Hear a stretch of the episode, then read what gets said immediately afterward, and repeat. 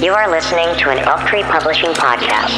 Our elves have been hard at work in search for meaningful and compelling content, so we hope you enjoy this show. And now, for our feature presentation. Enjoy.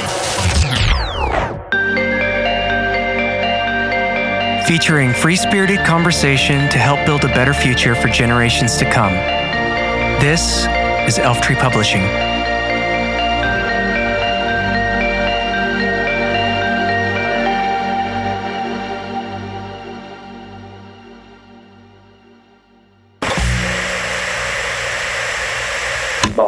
Part about that was is that they were using the Facebook payment system.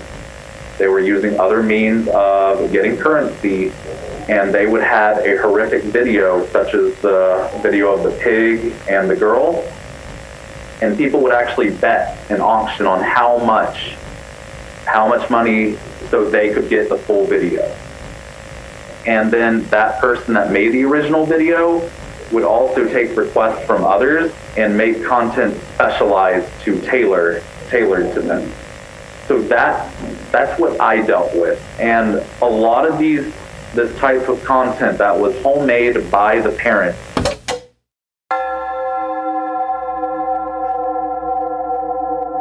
Run. Run.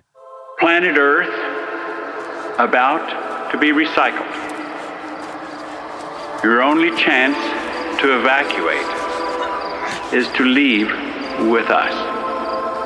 Is to leave with us. From leaving behind the world of bioterrorism to off the grid and independent living. You're listening to Exit the Cult.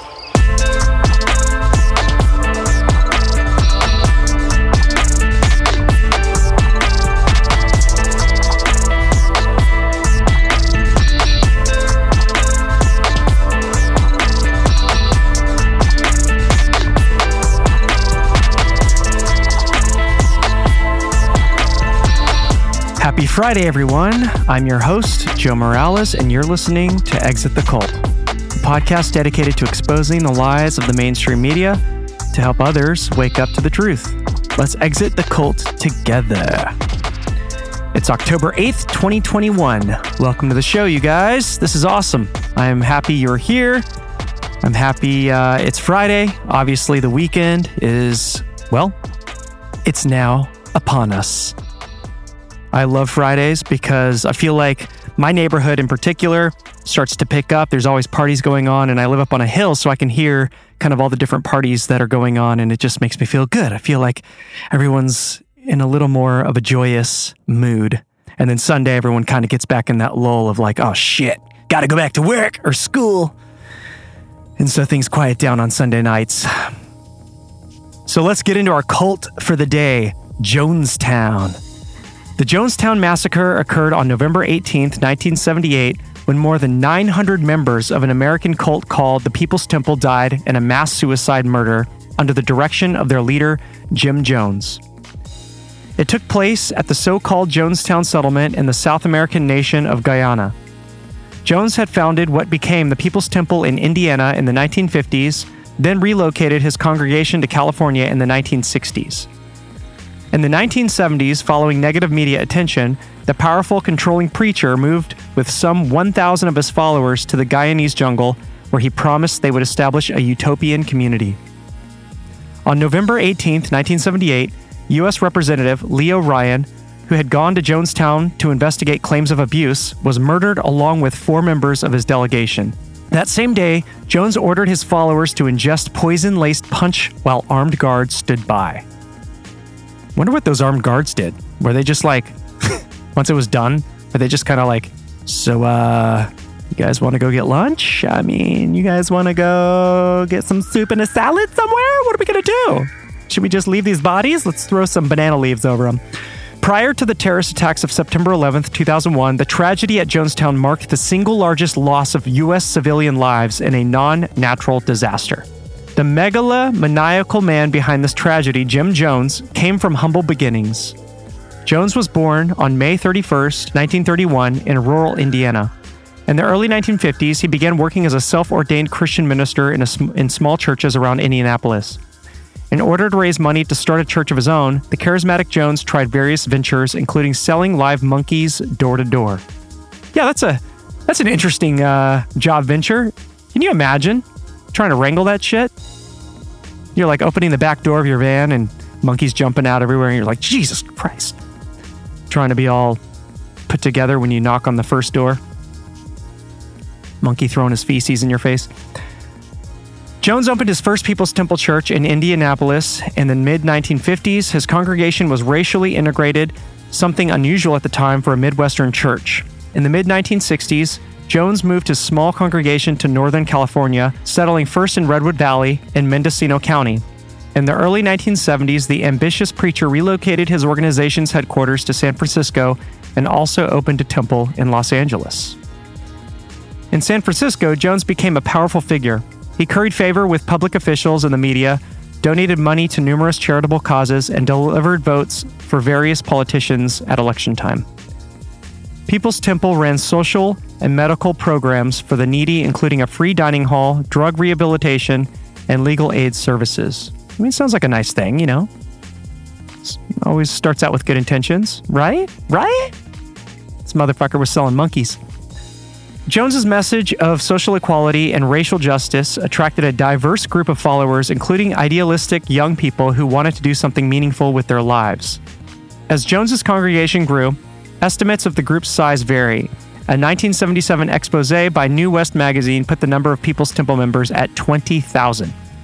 Negative reports began to surface about the man referred to as Father by his followers. Former members described being forced to give up their belongings, homes, and even custody of their children. Creepy! They told of being subjected to beatings and said Jones staged fake cancer healings. Faced with unflattering media attention and mounting investigations, the increasingly paranoid Jones, who often wore dark sunglasses and traveled with bodyguards, invited his congregation to move with him to Guyana, where he promised them they would build a socialist utopia. Well, there you go. That's your problem right there. That's your problem right there. If it wasn't the monkeys. In 1974, a small group of Jones's followers went to Guyana to establish an agricultural cooperative on a tract of jungle in the tiny nation of Guyana. Guyana, which gained its independence from Great Britain in 1966, is the only country in South America with English as its official language. I did not know that, and now I do. And now we do, right? We're all learning together. In 1977, Jones and more than a thousand temple members joined them and moved to Guyana. However, Jonestown did not turn out to be the paradise their leader had promised. Dun dun dun. Temple members worked long days in the fields and were subjected to harsh punishments if they questioned Jones' authority. Their passports and medications were confiscated, and they were plagued by mosquitoes and tropical diseases. Armed guards patrolled the jungle compound. Members were encouraged to inform on one another and were forced to attend lengthy late night meetings. Their letters and phone calls were censored. Oh, sounds like 2021. 2021 Twitter, YouTube, Facebook. Jones, who by then was in declining mental health and addicted to drugs, had his own throne in the compound's main pavilion and compared himself to Vladimir Lenin and Jesus Christ. He was convinced that the government and the media and others were out to destroy him. He also required People's Temple members to participate in mock suicide drills in the middle of the night. Okay, there's your first alarm. That's when I would be like, um, maybe I'm not going to stay in this in this uh, cult anymore. Leo Ryan, a U.S. representative from California, heard from some of his constituents that their family members were people being held against their will at Jonestown and decided to go there to investigate. Ryan arrived in Guyana in November 1978 with a delegation that included news reporters and photographers, along with concerned relatives of some of the People's Temple members. On November 17, the congressmen and reporters were welcomed to the Jonestown compound, to their surprise, with a dinner and evening of entertainment. Jones even agreed to meet with reporters. However, during the visit, some People's Temple members asked Ryan's group to help them get out of Jonestown. On November 18th, Ryan and his group which also included a small contingent of People's Temple defectors, left Jonestown. While waiting at a nearby jungle airstrip, they were ambushed by gunmen sent by Jim Jones. Ryan was killed along with a reporter and cameraman from NBC, a photographer from the San Francisco Examiner, and a female People's Temple member who was attempting to leave. The same day as the murderers at the airstrip, Jones told his followers that soldiers would come for them and torture them. he ordered everyone to gather in the main pavilion and commit what he termed a, quote, revolutionary act, end quote. The youngest members of the People's Temple were first to die as parents and nurses used syringes to drop a potent mix of cyanide, sedatives, and powdered fruit juice into children's throats. Psychopaths! Man. Jones had reportedly obtained a jeweler's license at some earlier point, which enabled him to stockpile cyanide. Adults then lined up to drink the poison laced concoction while armed guards surrounded the pavilion. This horrific event is the source of the phrase, quote, drinking the Kool Aid, end quote. When Guyanese officials arrived at the Jonestown compound the next day, they found it carpeted with hundreds of bodies. Many people had perished with their arms around each other. Jim Jones, age 47, was found in a chair, dead from a single bullet wound to the head, most likely self inflicted. Oh, so he doesn't even drink the Kool Aid. He had to blow his own brains out. He's like, I'm not going to drink that shit. The death toll at Jonestown on November 18, 1978 was 909 people, a third of them children. A few people managed to escape into the jungle that day, while at least several dozen more people is probably the, the freaking armed security guards. While at least several dozen more People's Temple members, including several of Jones's sons, were in another part of Guyana at the time. In total, only 33 survived, the magical 33 Illuminati number. A terrifying recording of the event known as the Death Tape helped investigators understand what happened that night. How very much I've loved you. How very much I've tried my best to give you the good life.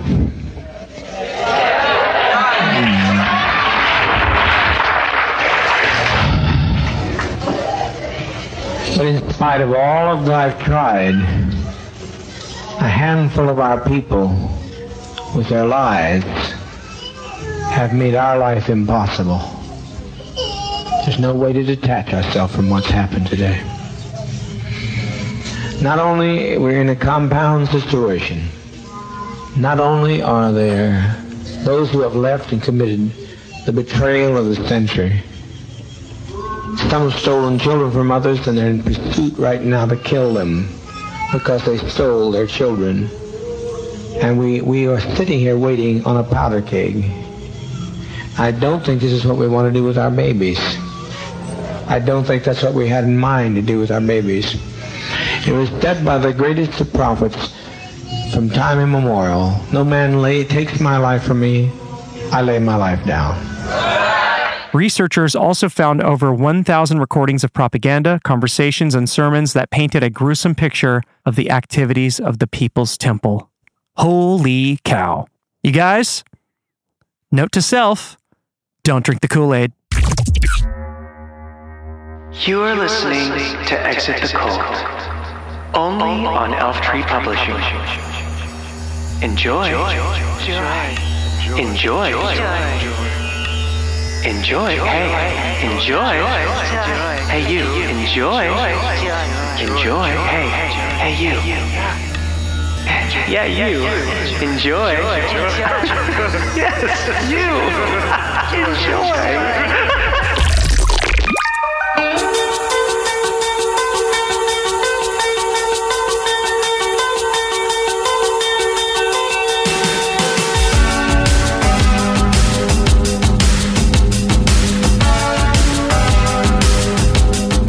From Rolling Stone magazine, Tears for Fears returned for first album in 17 years.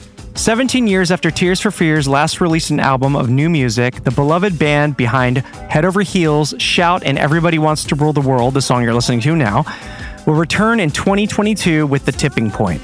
Ahead of the LP's arrival on February 25th via Concord Records, Tears for Fears founding members Roland Orzabal and Curt Smith also shared the first single and title track, The Tipping Point, which, like the album, was inspired by a series of professional and personal tipping points in the years following their last album, 2004's Everybody Loves a Happy Ending. what does that mean? For Orzabal, that point was influenced by the death of his wife Caroline in 2017. Quote, It came at a time when my late wife was very ill. I was watching her become a ghost of her former self. So the song's narrator is in a hospital ward looking at people about to cross the threshold that we call death. The line in the song says, Will you ever know when it's the tipping point? Meaning, will you ever know when a person has crossed that threshold from life to death, when you cannot even perceive that vague and distant void as it's described in the lyric? I have to admit that even in March 2016, when I was read the riot act by doctors about Caroline possibly not making it through the weekend, I was still in denial. I think that when you've been close to someone for decades, they are living within you as well as without. And consciously, I did not believe she would die, though subconsciously, I was, without a doubt, preparing for the inevitable, arming myself against the future shock. End quote. The song itself was built out of a haunting backing track idea created by the band's co producer and longtime touring member, Charlton Pettus. Quote, he blended a couple of trademark themes, twisted the time signature, and left me to sort out the rest, end quote, Orzabal says. Tears for Fears hadn't intended to take such a long break between albums. Quote, I would say life and geography got in the way, end quote, Smith tells Rolling Stone, adding that while the band still toured frequently, they didn't want to be a helicopter parents to their then young children. When it finally came time to make a new album a few years ago, as the duo notes, they were encouraged by previous management to work with an army of today's hitmakers, each of whom tried to recreate a Tears for Fears classic. The sessions were an epic disaster, the band admits, and it was another tipping point. Quote, we went along with the process and amassed a lot of uptempo at attempts at hit singles. I like a lot of them, but when configured into an album, they were tiring to listen to. There was no artistry, no dynamics, no personality to the album. End quote. Instead, Smith and Orzabal did something they hadn't done since they were teens. They sat in a room, acoustic guitars in hand, and started making music. The result opening track, No Small Thing, is what the band cites as the catalyst that sparked the tipping point. However, some songs from the failed collaborative sessions found second life on the tipping point. That's amazing. Good for them. I love Tears for Fears. I grew up listening to them. Everybody loves Everybody Wants to Rule the World was a uh, huge hit when I was in a band called Spaceman Spiff. We used to play that shit live, and it was always a blast. So, hats off to you guys. Tears for Fears. Looking forward to it. The Tipping Point. It is a 13 or it's a 10 track album. And then if you get the deluxe, it has three extra songs. That will be out February 25th, so look for it.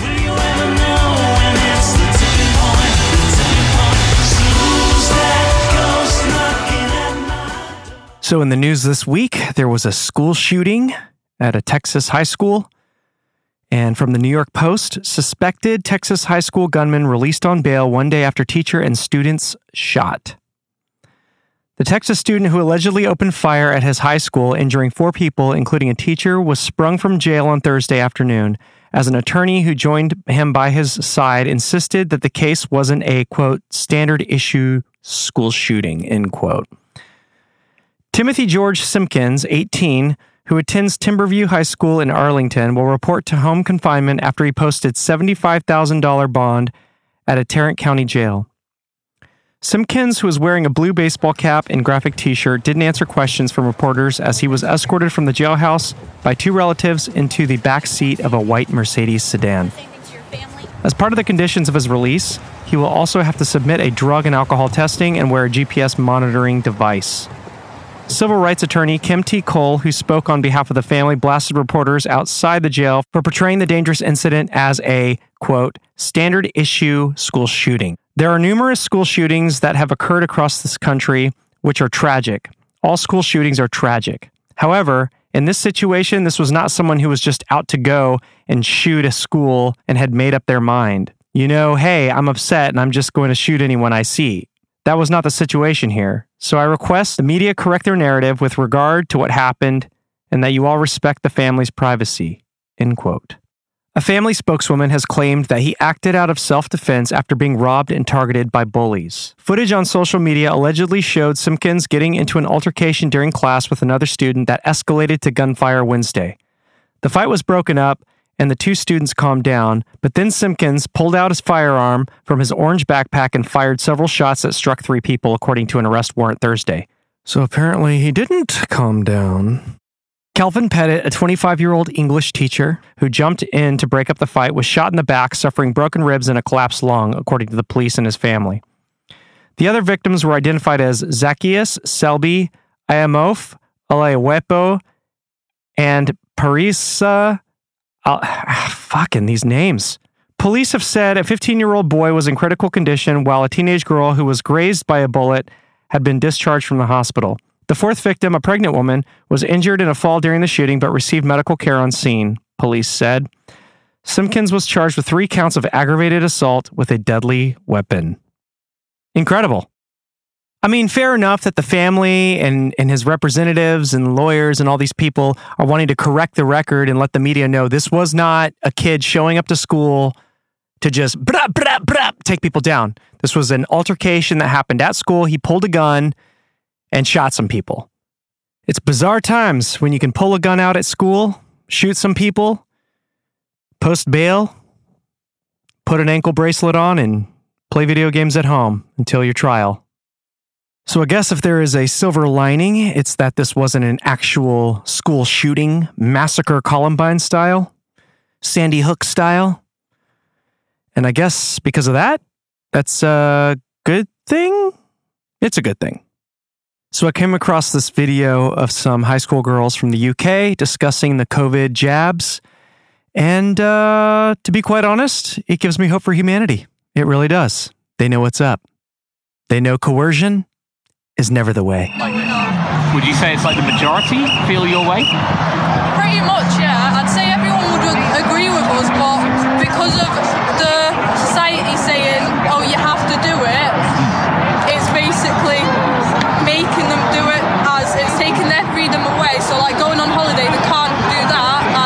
saying you have to get the jab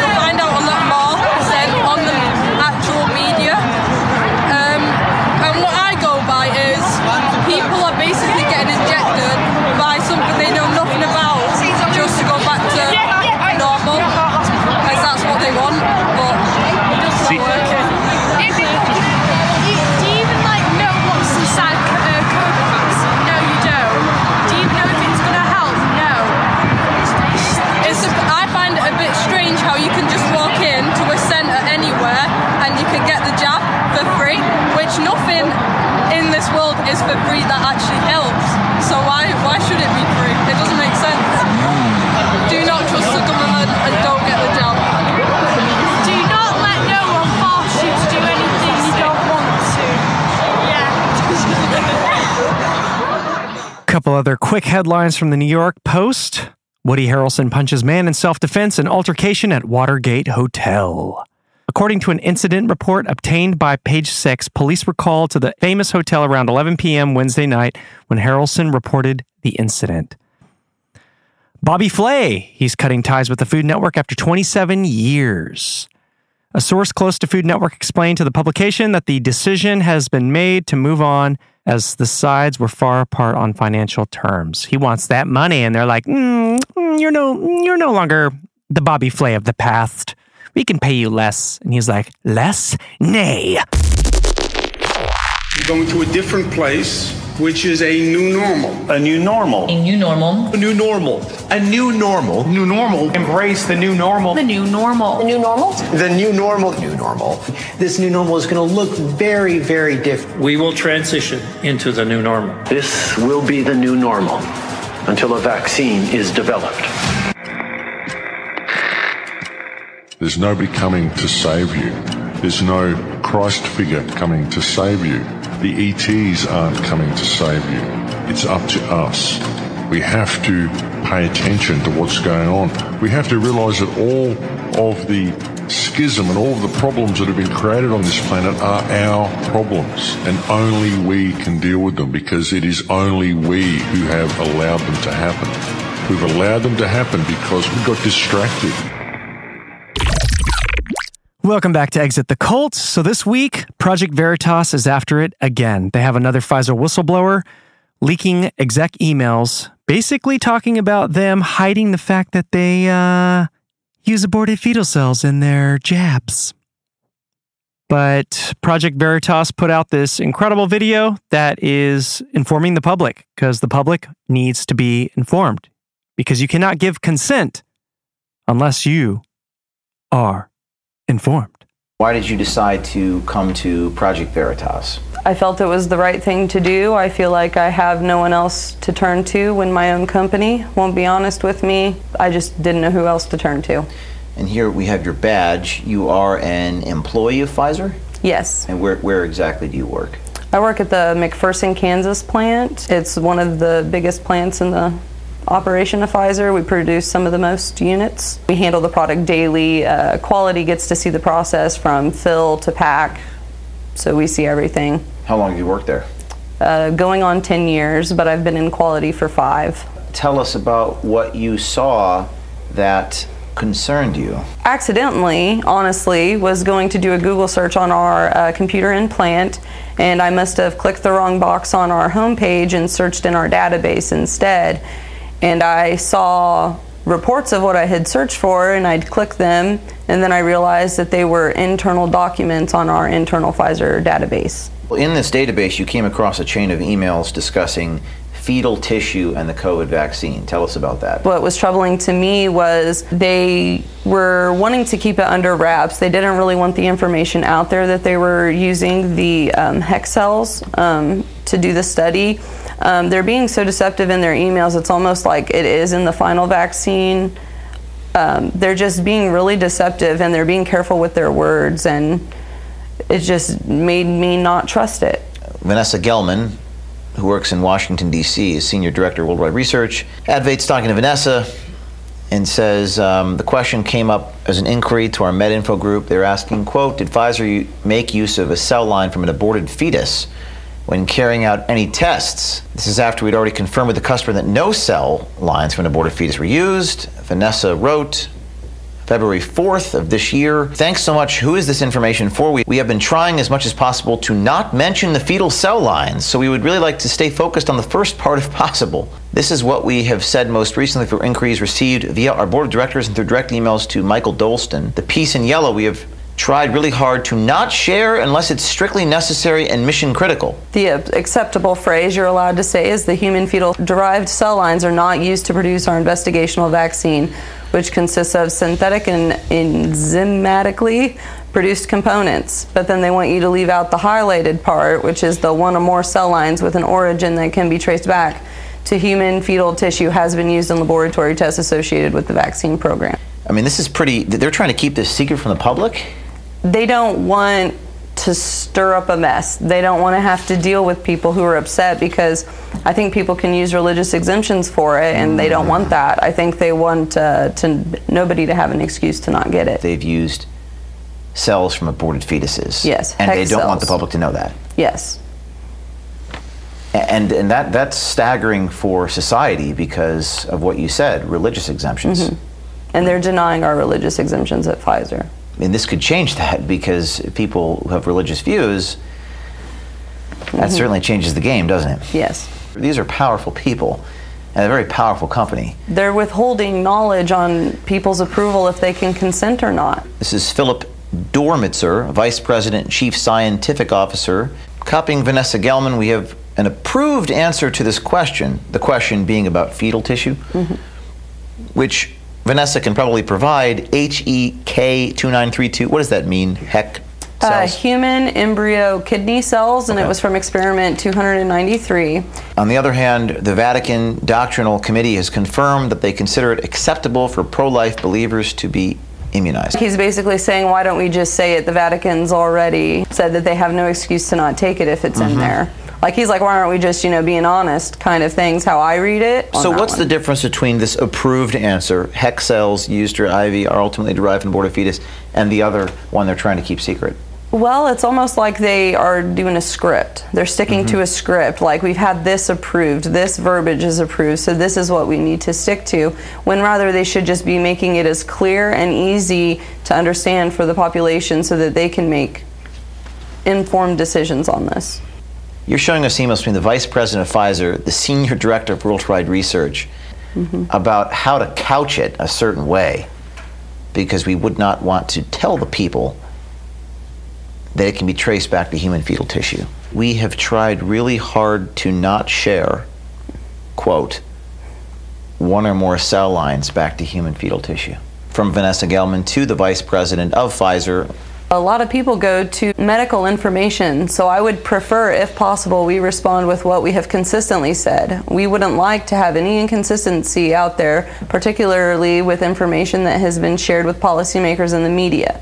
So, what I gathered from this was we've already made a statement, we have to stick to that. We can't stray because it'll make us look bad. This is the principal scientist in Massachusetts, and what happens here? Uh, she's just making sure, you know, uh, just be clear you would like medical information to reply with the text in red below, including the highlighted section. Okay. Thanks again. And then they responded, Responded with. with, no, I would prefer that we do not use the text in yellow. No, do, don't be that honest, just a little honest. Vanessa Gelman is sending this note saying she does really not want you to, to know that they're using Mm-hmm. More than uh, one. cell lines from human fetal tissue. I received last night a similar request via Laura Payne. So there are multiple executives in Pfizer asking Vanessa Gelman. So they just can't be honest with us. There's something that Vanessa says involving the Facebook campaign. I completely understand, but I just want to make sure we are responding to a legitimate request and not to a request that may ignite a Facebook campaign on this that we may ultimately need to manage.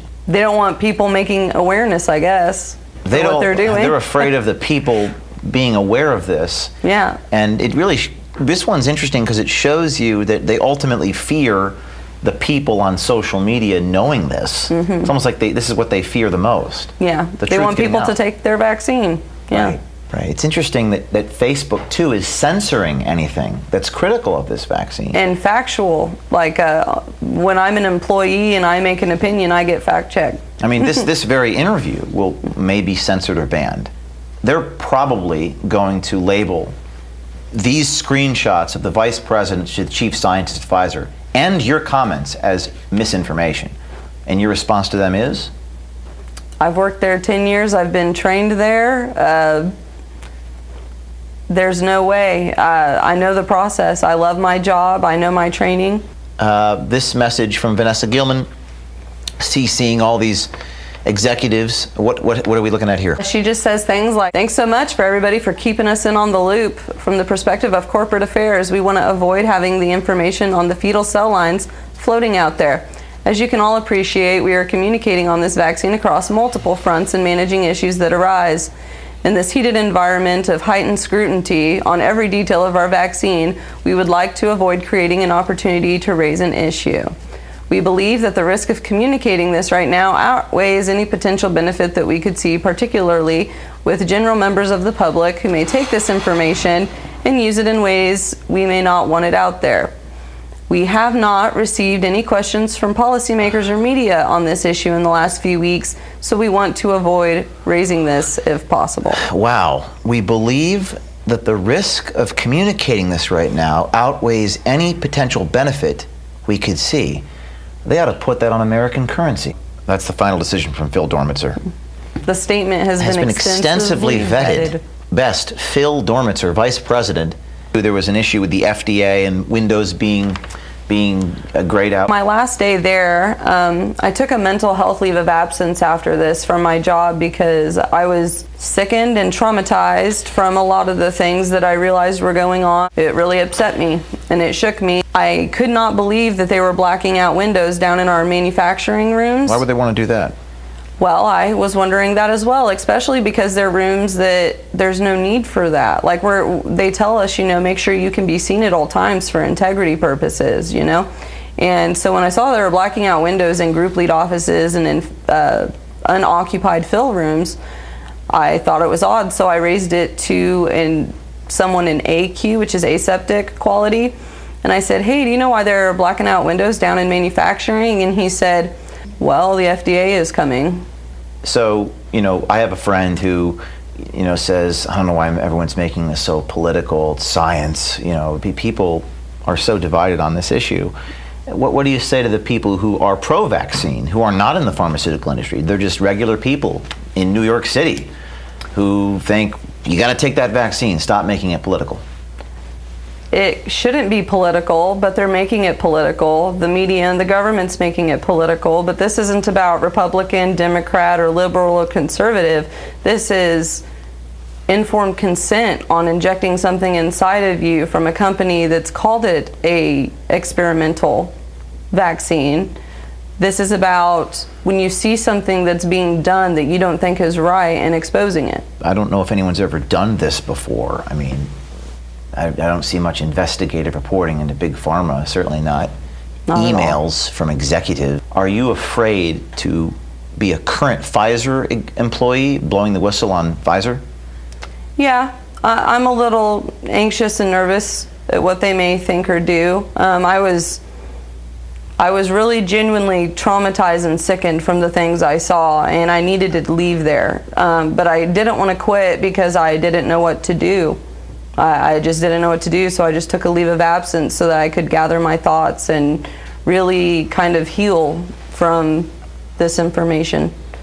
You've taken a leave of absence, but the extraordinary act of blowing the whistle on the company and publishing emails from their vice president is another step entirely. Are you are you afraid of doing this? A little bit, um, but I, I have faith that I'll be protected or whatever the outcome is, is what it's supposed to be. So I, I'm at peace with it. I'm a little anxious on what they'll do or what they'll say, but it needs to be seen by the people because they're trying to get this to kids. And if they're being this deceptive about it, I don't feel comfortable being silent while they're trying to get it to babies who can't talk. What do you think the reaction will be to this? I pray that it unites us, that we can look and go, what are they doing? Like, why? What do they think they're doing to us? Why do they think that they can just say this to us and make us take something when they're not even honest about what they're doing or what's in it? And and your husband here is is on set with us. Mm-hmm. I won't mention his name, but what does he think about what you're doing? When I started to notice some things, I'd, I'd mention them and he'd say, you know, well, you know, don't worry about it, you know, I'm sure it's nothing. And we, I work at a pharmaceutical company. I'm not an anti vaxxer. Um, I just believe in research and science and stuff like that. And so I was waiting, waiting to get the vaccine just to see the scientific results, to see how it goes. And once I showed him what I had found and once I told him what I had found, I got nothing but love and support. Uh, and why didn't you go to the New York Times or uh, the Washington Post, which tagline is "Democracy dies in darkness"? They seem like they do decent work. And also, why not go to Congress with this information?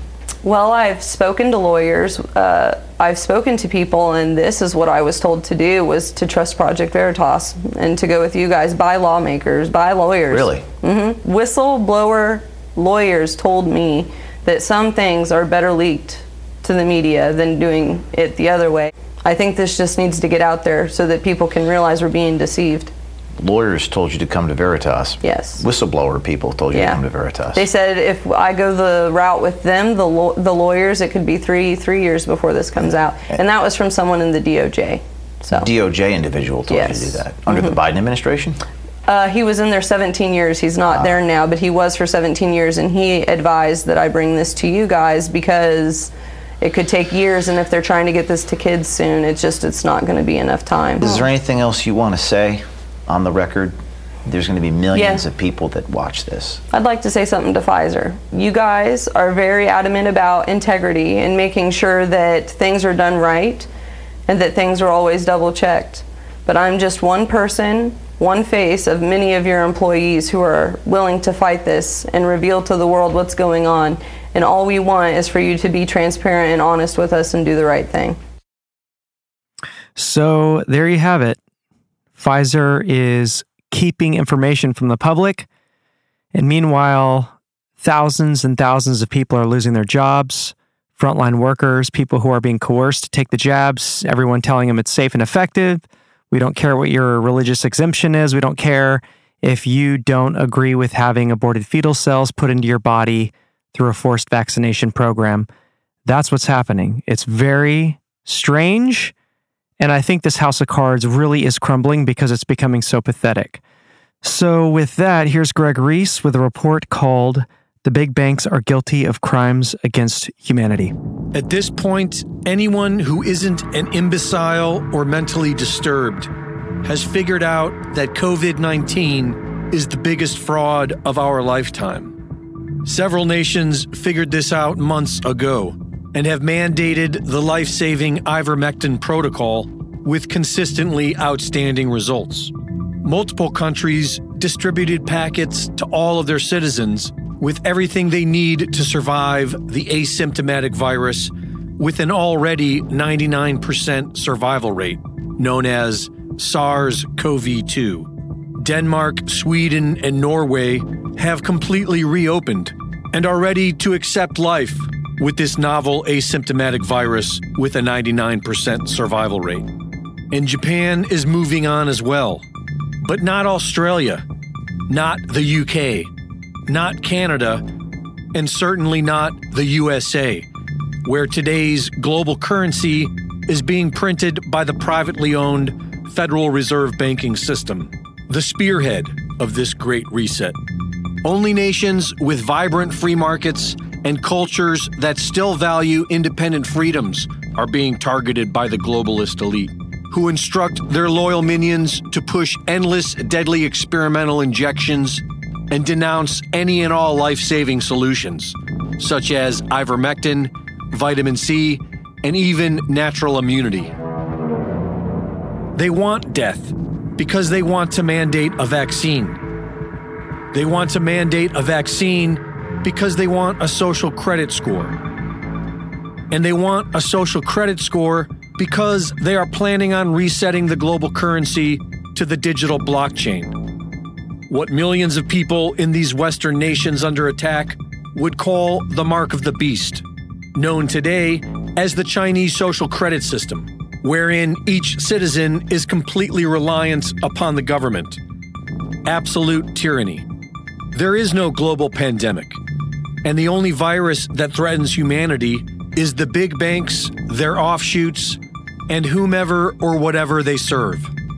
This is quite simply the parasitic top of the global pyramid feeding off all of humanity. A former Vatican Bank president has recently warned that the COVID pandemic is nothing but a fraud to bring in the Great Reset. We reported that this was the case back in March of 2020 because it's happened before. And now, unless we stop them, it's going to happen again.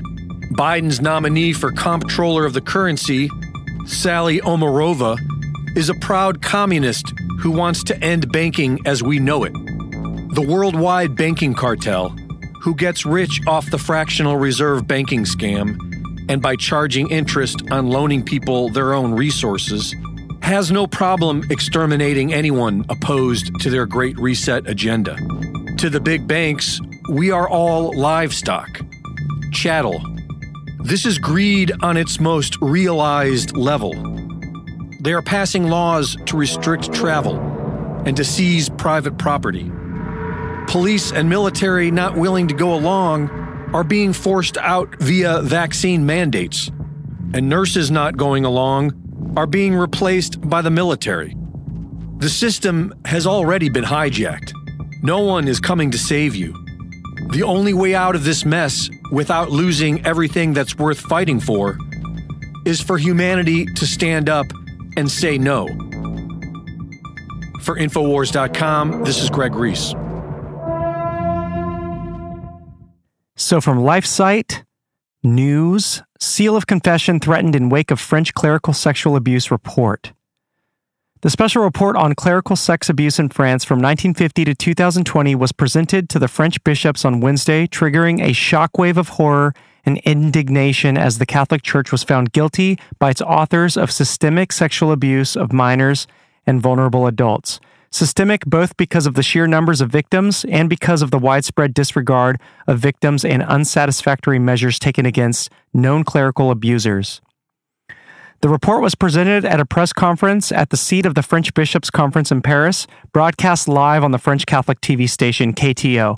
It opened with angry and even vindictive opening speeches by former victims of abuse, one of whom loudly and threateningly hammered home the words, You are going to have to pay for your crimes. To an assembly of bishops and religious who are in all probability in no way responsible for the abuse and hurt that was inflicted on many innocent children over the years. How many? The report claims an estimated 216,000 victims suffered sexual abuse of varying levels of gravity on the part of priests, deacons, and religious during the 70 years assessed at the request of the French episcopate and religious institutions. This is even over 300,000 when counting laypersons tasked with an ecclesial mission such as catechism or work with youth clubs, scouts, and the like.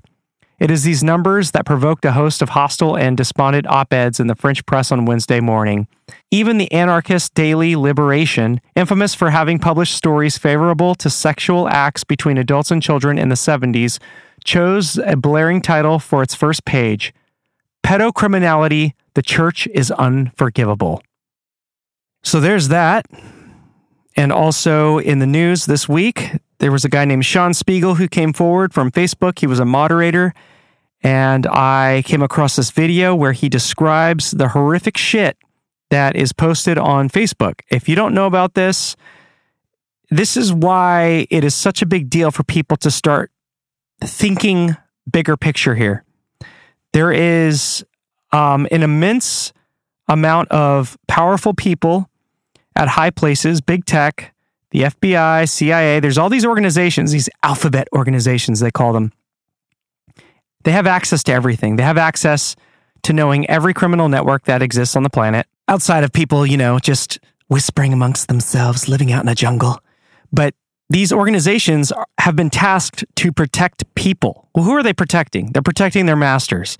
And so Facebook is allowing the most horrific content to be posted and to be kept up on their platform because they want to save their own face. They don't want people to know that they're actually facilitating the most horrendous shit you could ever imagine. So here is Patrick Bet David sitting down with former Facebook moderator Sean Speagle. In this interview, they talk about his experience working at Facebook as a content moderator and some of the things he saw while working there. This interview is from Valuetainment on YouTube. And I do want to give you a little word of warning. It is quite graphic, some of the things that are described here. So, this is an interview that I felt was important because of the current times we're living in. And it would best explain to me why the elites at the highest levels would be okay exterminating humanity. And it sounds disturbing to say that, but if we're going to fix this broken ship, we got to know where the problem is why do these elites of the world constantly talk about depopulating us like we're a bunch of rats? And I think they assume, I mean, just put yourself in their position where they literally think they're better than everyone else and have some duty to control us the way they do. Yet they are completely and directly responsible for covering up for child sex trafficking, drug trafficking, organ harvesting, the most horrific shit you can imagine. In this interview, he even talks about the organ harvesting. This stuff is real, you guys. This isn't some conspiracy theory. This is a dude who saw with his own eyes the things that are going on in this world. And if we don't do something about this, if we don't all start looking at the problem together, and instead of just trying to uh, sweep it under the rug or hide it in the closet, we're not going to fix what is plaguing us as a world of human beings who were meant to thrive and live um, in harmony, live in love, live in a state of peace instead of a constant state of hell, which is what we are currently experiencing in the modern day age of existence. So, here's the interview. Buckle up. My guest today is Shawn Speagle, who was a former Facebook moderator, and we're going to get down to the bottom of what is going on at Facebook, but the life of a moderator at Facebook. He was there for about six or seven months. It's going to give you hopefully a lot more perspective on what happens on the back end. With that being said, Sean, thank you so much for being a guest on Valuetainment. Thank you very much for having me today. So, Sean, if, if you don't mind, let's just start off with the basics. For the audience who doesn't know what is a Facebook moderator, what is the job of a Facebook moderator? So, the general job of a Facebook moderator is you are put into specific queues, as in specific types of content. And for a Facebook moderator, what you are to do is you're to go through this type of content that's given to you and you're just supposed to go through the policies you're supposed to action it and if there's anything out of the ordinary you would add some notes to it and you would move on So that would be what a general Facebook moderator does. So, so for is there levels to moderators or no? Is there like a, you know how you know, level one clearance, level two clearance, level three? Is there anything like that or no? Every moderator same level. No, no. In fact, it, there are different levels. It's not specifically levels like one, two, three. It's actually you're broken down into different types of departments. Uh, for most people, you would be in the general queue. That's just people that have the basic knowledge of Facebook, basic area of content. What you're mostly going to see there is just general photos, memes, pictures, nothing that would be out of the ordinary uh, text messages, instant messages, just everything that would be very benign. Uh, for me, as an example, I was actually promoted to the graphic violence and hate speech division. That is a division that actually requires a whole different set of skills. And my title actually went from moderator to social media content analyst as I went through there. Got it. So my title there was social media content analyst. And what I did is I specifically dealt with content that was in the graphic violence. So I dealt with pictures, photos, videos of basically the worst things that you could do to a human or an animal. And I also dealt with a lot of hate speech as well, a lot that had to do in and out of the United States. But to answer your question, the queues are generally regulated depending on what your expertise is. If you have a degree in specific areas, you're able to focus on. But the largest queue, the one that most people are in, would be the general queue. And that's where you'll just see the most benign of content. That's where most content goes to. If you have a specialty in something, if you specialized in an area, you would go to some of these different ones sexual exploitation, sexual solicitation, drugs and firearms, graphic violence, hate speech. Uh, I could go on and on. Got it. So, uh, uh, uh, can you unpack what some of the stuff you saw? I mean, you know, sometimes I sit and I, let's just say I'm going through my newsfeed and I'll see a mother or a father beating a six month old kid. I'm like, why is this thing here? It's got 52 million views. I'm like, this. What, what's the purpose of leaving this on? Or you'll see some bizarre videos that make zero sense for them to be on, but they have those things up there. What did you see? And I can only imagine as a user what that makes me feel when I walk away. What are some of the things you saw? I saw a lot. The best way to explain it is if you've been to many of these sites, I know some of them are not around anymore, but there were sites such as um, Best Gore, Kaotic with a K. There was the Live Leaks. Um, there were many other sites that I can think of, like Hard Candy.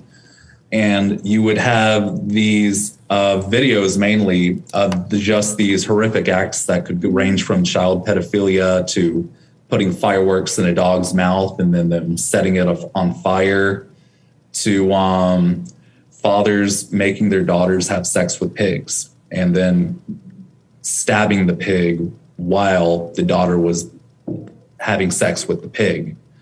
Um, I saw those types of videos day by day. A lot of these had to deal with bestiality, abuse against animals, um, I also specialized in during the summer. It was in China, the dog eating festival. So, the, Facebook allowed these different types of videos and photos up there of people that were cooking, skinning, eating dogs alive. Because Facebook said that due to the cultural differences, it would be the equivalent of us having pictures of cows or chickens. So they allowed people to basically just mutilate dogs on live stream through video, through photos, for the sake of this dog food festival that they have in China every summer. Country that worries me though, not there is one country that worries me though, not Iraq, not Iran, not North Korea. The only country that really worries me is uh, the country of Germany. There is one country that worries me though, not Iraq, not Iran, not North Korea. The only country that really worries me is uh, the country of Germany. I don't know if you guys are history buffs or not, but. Uh,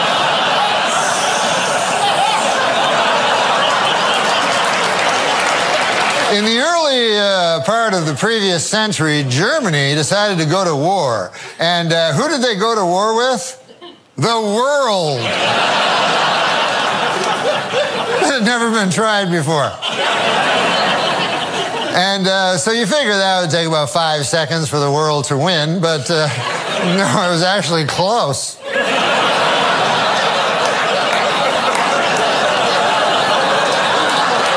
then about then about 30 years pass, and uh, Germany decides again to go to war, and again it chooses as its enemy the world.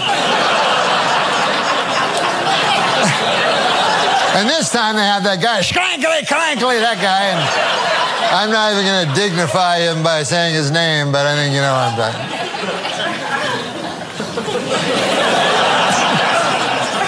but you'd think at that point the world will go, listen, Germany, here's the deal. You don't get to be a country no more on account of you keep attacking the world. So you see that video, you see the dog eating festival in, in China. What else was there? So, so far it's sexual exploitation, animal, any other, kind are you seeing also killing, are you seeing like live shooting? What, what else are some of the things you guys yes. are seeing? Uh, there were plenty of live shootings. In fact, a lot of them came from the United States having to do between gang wars, people that would um, just have their cell phones out in the middle of a shootout there would also be a lot of content from the Middle East of people that were um, stoning pedophiles to death, or people that were basically just beating their kids until they were black and blue on the face and their eyes were popping out of their head. A lot of the content that had to do with the Middle East usually had to deal with beating women and children or stoning people that they perceived as doing a wrongdoing. There was, in fact, this one video that I was working with content wise and it was a person going to put a gun in another man's mouth and then pulled the trigger. And you could visibly see the innards going through the back of his skull. And i actioned it to delete it. And there was another person that like checks the moderators checks the checkers so to speak. And this person made the claim that what we saw was not actually the visible innards going out but bullet fragments and I made the argument that it's clearly white. These are skull fragments coming out of the back of their head. They're not silver, they're not bullet holes. And this person actually said that I was wrong. And that video was allowed to stay on there because of that. So a lot of a lot more of the content had to deal with uh, sexual exploitation. A lot of it dealt with children that were online and they were basically being groomed by pedophiles to come meet them in person Oh, there was also an incident with organ harvesting videos. So a lot of these children in other countries were basically being ripped apart alive and they were having their organs taken out while they were screaming. And I remember how bad it was that day because everybody had to come into the main area and calm everybody down. There were like people that were throwing up on the floor, like people that were just screaming and crying. Wait, these are your coworkers who are throwing up on the floor? Yes. And um, I remember one of our uh, team leads was telling us how we were going to be getting more graphic content specifically because Facebook couldn't keep up with the amount that they were getting. So they were telling us that like the floodgates were opening. So we were just going to be dealing with graphic content all the time in my department. How are you guys psychologically affected by this when you're doing this eight hours a day and you're going home? How are you handling that? How's it affecting you? Uh, I was actually doing this 10 hours a day, uh, specifically because they needed extra hands on deck for the extra two hours to do this.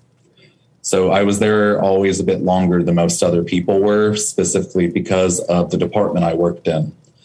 Um, just talking about the mental health of the people that I worked with, it was not good within the building.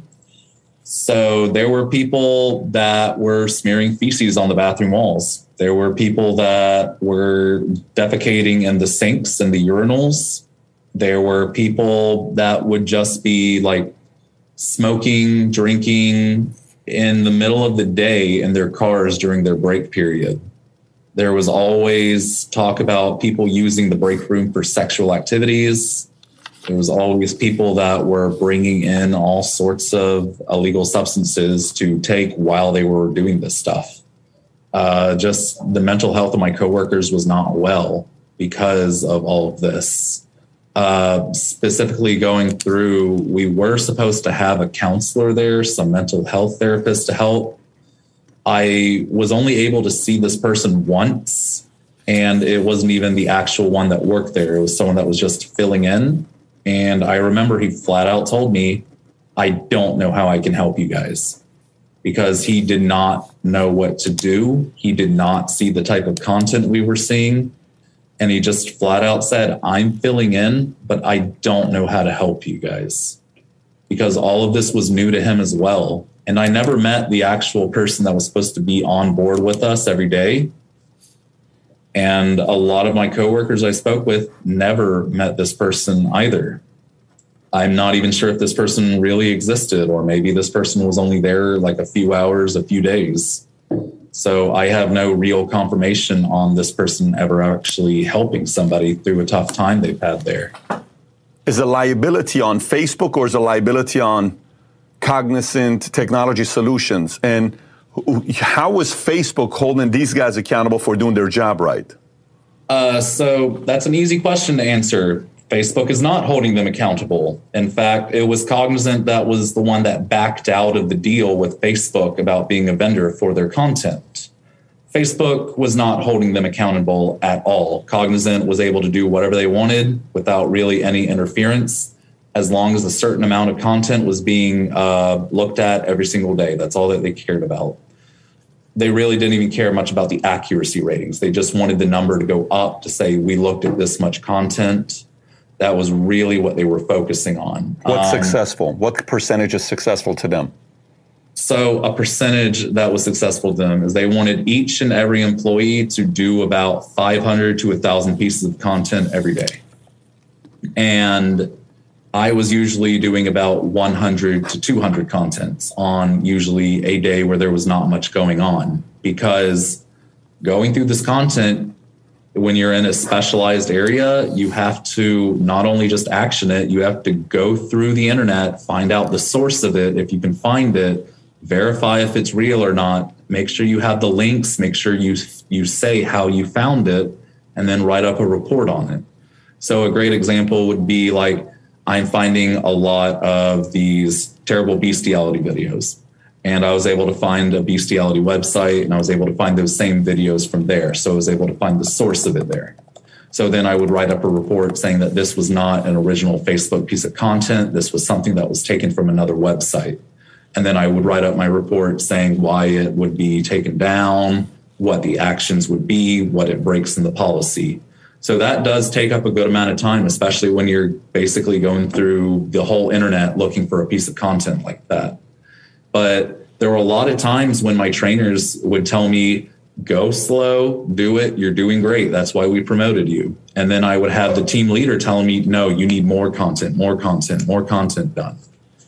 And so I was getting two different perspectives on what I needed to do there.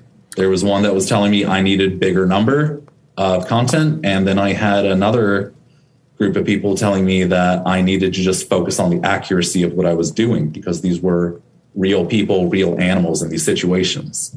It was really pretty much the ethical side versus the business side. You're listening to Exit the Cult, only on Elf Tree Publishing. Now, enjoy the rest of the show, useless eaters. I'm Bill Gates. So, so okay. So when that happens, is like that video that took place where they left it on. Did they leave it on in specific countries? Or they, did they leave it on across the board, anywhere, America, all of that? Or did they filter they, America out because that's the one place they didn't want to leave on? They left it on everywhere, all countries. And the specific reason for that is because Facebook has hyper specific types of policies. And for graphic violence, what they say is videos that are not in a medical setting and you can see visible innards are not allowed. And so, according to this, this was a video. This was not in a medical setting, but they claim that the skull fragments and the bit of brain matter that came out was not visible innards. So they said it could stay on. And so they allowed it. That was their reasoning behind it. I, okay. Uh, wh- what other videos that obviously made no sense to stay on, they would leave it on? What other videos did you see where you're like, okay, there's, like, for example, the pig video you talked about, did that one get taken down? So that one did get taken down, but it got taken down specifically because that was not one that was in the general uh, area of where we get our content from. That one was in a private Facebook page. And this was what I really specialized in was that there were a lot of private pages and they would be named something like I love dogs or let's go bulldogs or anything like that. And so you would just see it. It would be like a very general name. You wouldn't think anything bad about it. And it was a private only page. So you could only go to that page if you were invited. So if you were actually invited to that you. page, I got you, you. then realize that it was actually just a cesspool of specialized content that was horrific and disgusting. And what made it the worst is that these videos and these private pages, they were homemade. They were not from other websites. There were people that were making this these videos and they were inviting people into the page to buy and auction the videos. So what the hardest part about that was is that they were using the Facebook payment system. They were using other means of getting currency and they would have a horrific video such as the video of the pig and the girl and people would actually bet an auction on how much how much money so they could get the full video and then that person that made the original video would also take requests from others and make content specialized to tailor tailored to them.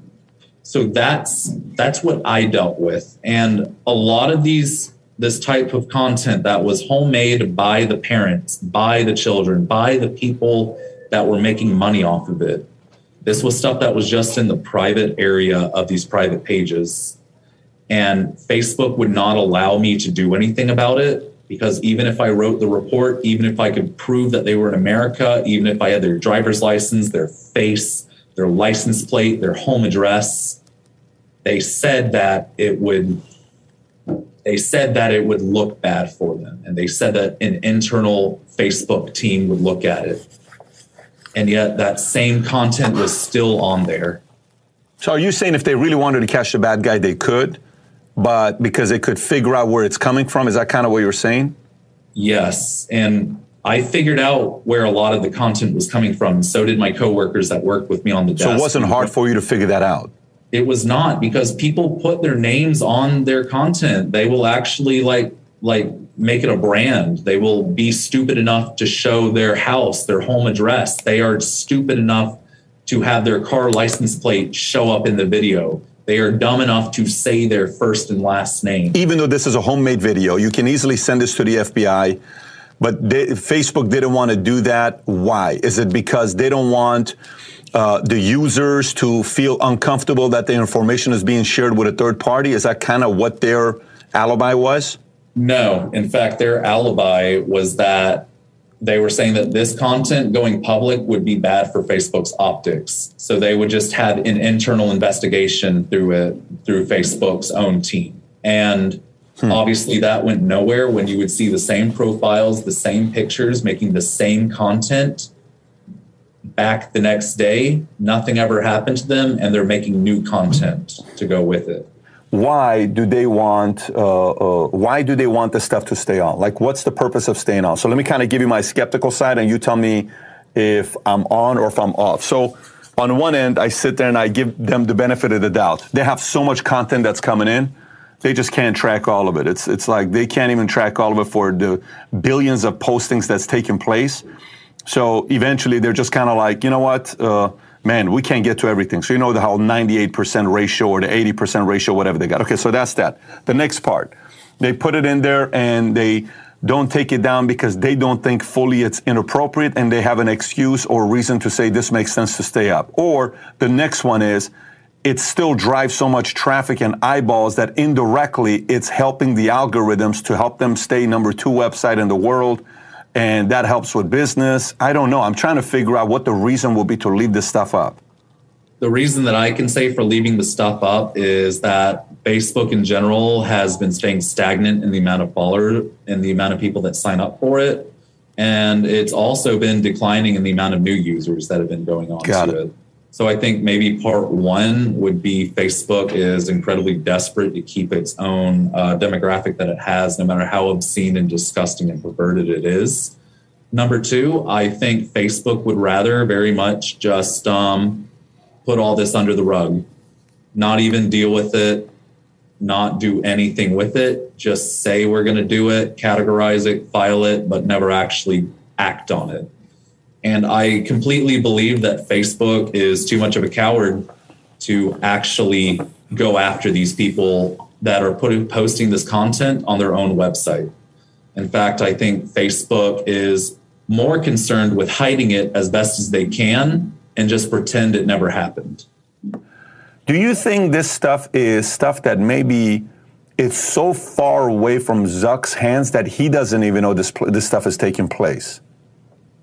No, he knows what's taking place because his hands are all in it. Like this is his creation. And as we've seen through his multiple appearances with Congress and the way he speaks in any sort of interviews, he obviously presents himself presents himself as someone that has his hands in all the all the pies, so to speak. Um, what I think is the problem is one, he Facebook has grown too big and needs to be cut down into sizable chunks. Maybe they need to be operated by different individuals that are not affiliated with him. But the biggest problem I had was just the reallocation of resources was terrible. There was so I talked a little bit about this AI that we were using that was trying to help with graphic content. What the AI was primarily being used for was looking at sexually suggestive photos, not even photos that were sexual, not even photos that showed anything. It wasn't any pornographic images. So, examples like if there's a picture of a girl and she has her butt sticking out in the photo, she's wearing all clothes, the, the AI needed to know if that was a butt focused picture or not. Or a lot of the times we would just look at the pictures and we would just identify if something was cleavage, as in the indentation between the breast. That was cleavage. There was another one of identifying women in swimsuits. There was another one that identified nipple or areola. So we actually had to train the AI to look at something and see if they could just identify the areola around the nipple. So this is what a lot of the AI resources were going to, not graphic violence, not child pornography, not any of these terrible things. It was going towards these sexually suggestive photos and videos. And it was just a terrible use of the AI. There was absolutely no need to teach an AI how to categorize that content because none of that content was breaking any policy because even though we were working with it, we were never actioning that content because there was nothing ever wrong with the content. For some reason, they just wanted that categorized. It was ridiculous that they decided to put the AI to use that way. So, so let me let me go a, different direction here. So, we, you know, uh, uh, throw Alex Jones in there. Throw uh, uh, whoever, what you, you, you know, any of these other guys that are out there. Throw Trump in there. Throw some of these guys that are, you know, banned from Facebook and they're not on Facebook. And first they took Alex Jones's company down, they took him down, right? How different do they treat threats of people that share ideas that they may not agree with, whether as outlandish of an idea as it is as communism or, you know, anarchy or whatever it is, as outlandish as it may be, how do they process that versus the child porn and all the other stuff that they leave on there? In their mind, why do they think this is more threatening than the child porn content? So they deal with the politics more than any of the other content I discussed about, specifically because politics are a major part of US life. And Facebook takes place in the United States. So Facebook has feels like it has this priority to take a look at politics over anything else first. And when I worked there, there were some instances with Justice Kavanaugh when he was having his confirmation, and then there was Dr. Ford who claimed uh, sexual molestation at a younger age. Um, so that was one of those rare times that all of Facebook, all of the FBI got really involved because throughout that entire hearing process, there were people that were on the Trump side that were saying that they wanted to put like pipe bombs underneath Dr. Ford's car. And then there was this other side that they wanted to ram cars into Justice Kavanaugh if they if they saw him and they were each like creating their own little terrorist cell deciding on wit on who to kill, who to take out for their political ambition. And I guess if I just had to go more straightforward with it, while the stuff going on is horrendous and terrible and it should be given absolute priority, a lot of the content I dealt with should be given that priority.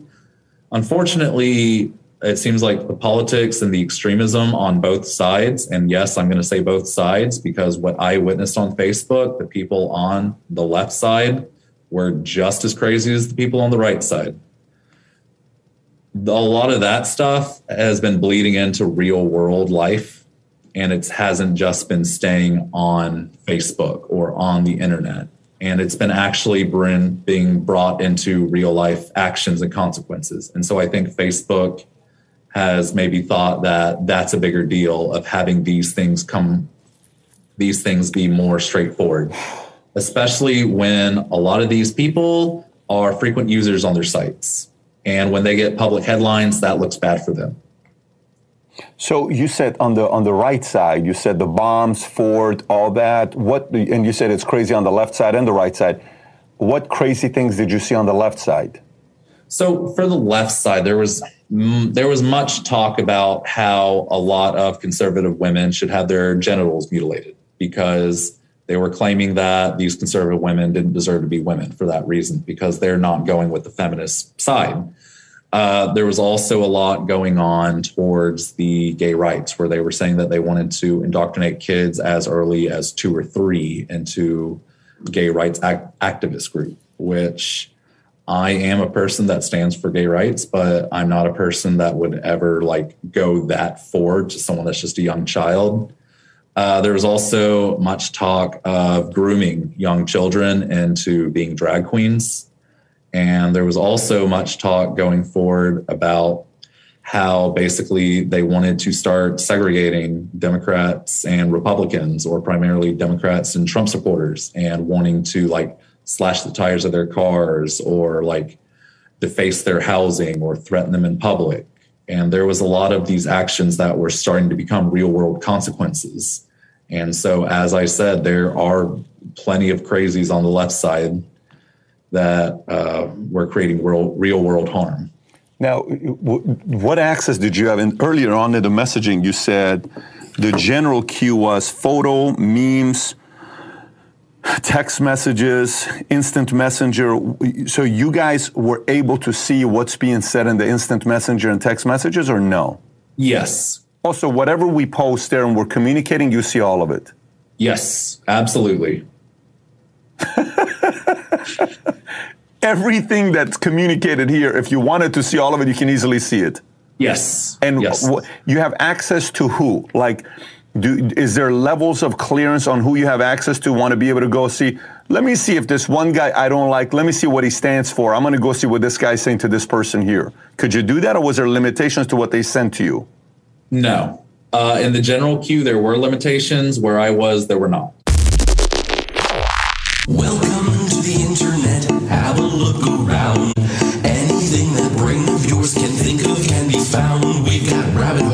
go down. Some better, some worse.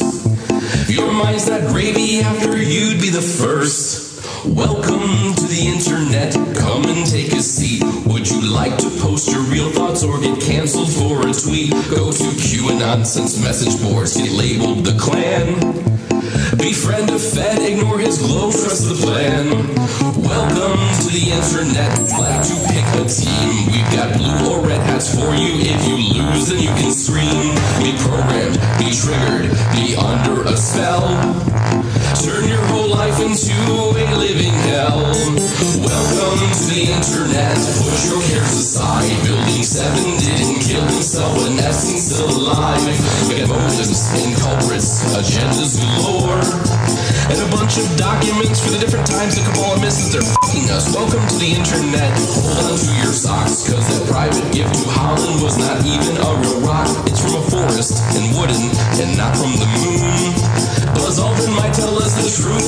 Truth of it soon. Watch animation. Why a P900 walks the sunset? Don't be scared when the skylines don't drop eight inches for every mile you swear. Start a new thread on the flu spread. Find a patent on the tune that show a GMO and new bread. Start a stupid Here's a Bible reference on the firmament of high. Here's why stars look like they're flickering in colors in the sky.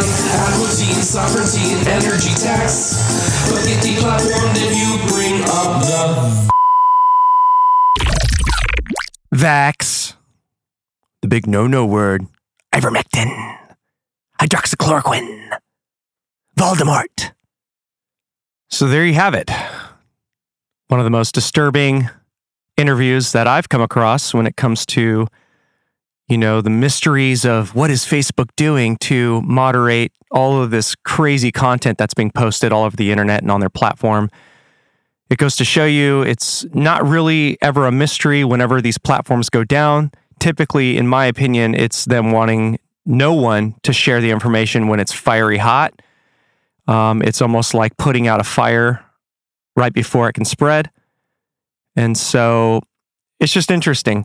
From the beginning of the show, we talked about Jonestown. There is the death tape. So there is like 40 minute video that you can hear the actual tape of him giving his last sermon and basically telling everyone to drink the Kool-Aid. It's it's the moment that everyone drinks the damn Kool-Aid. It is terrifying and sad people buy into that kind of shit. But they do. They do. People drinking the Kool-Aid, the Covidians. I got to go battle some Covidians. I hope you enjoyed this week's show. It was a fun one to put together. It's a little overwhelming at times just because there's so much information that I did not get to touch on. And um, it's just, it is what it is. Uh, one of my topics was Playboy. Playboy, for the first time, I guess, had a openly LGBTQ gay man on the cover. And apparently that's history now. I don't know. They're making history. History books. Yay. History. Yay. I mean, I didn't even know people were still reading Playboy. But anyway, and uh, a couple more play uh, NBA players speaking out. I was going to say NBA Playboys, but um, yeah. So I hope you enjoyed this week's show. There is definitely something going on over at Facebook, something going on at Instagram. They're covering up for something, and it's very disturbing. There's got to be something we as people can do just by being aware, just knowing what they're doing. It's either getting off their platform and finding another place to give our business Right now, they are obviously the biggest company in the world, so it's very hard to avoid them. But it is just one of those things that we're all going to have to figure out together. So I've got to go have some breakfast with a good buddy of mine. Unfortunately, I'm probably not going to be able to let, get into the restaurant because I don't have a vaccine passport, but I'm going to give him my middle fingers and wear my Anthony Fauci clown shirt regardless because that's who I am and that's what I care about.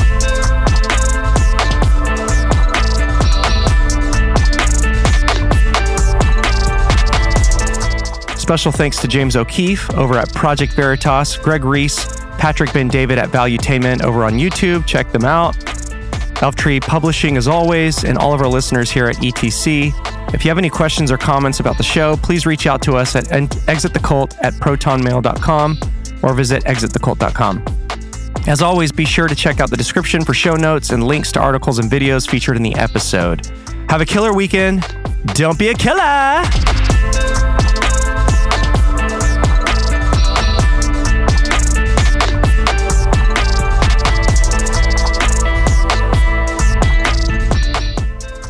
If you have an interesting story or information you'd like to share with our listeners, send us an email at exitthecult at protonmail.com. Please help support the show by becoming an Exit the Cult member over on our Patreon page for exclusive content and bonus episodes. Visit exitthecult.com for details. Tune in to new episodes on Spotify, Apple, or wherever you like to listen to your podcasts. Thanks for listening.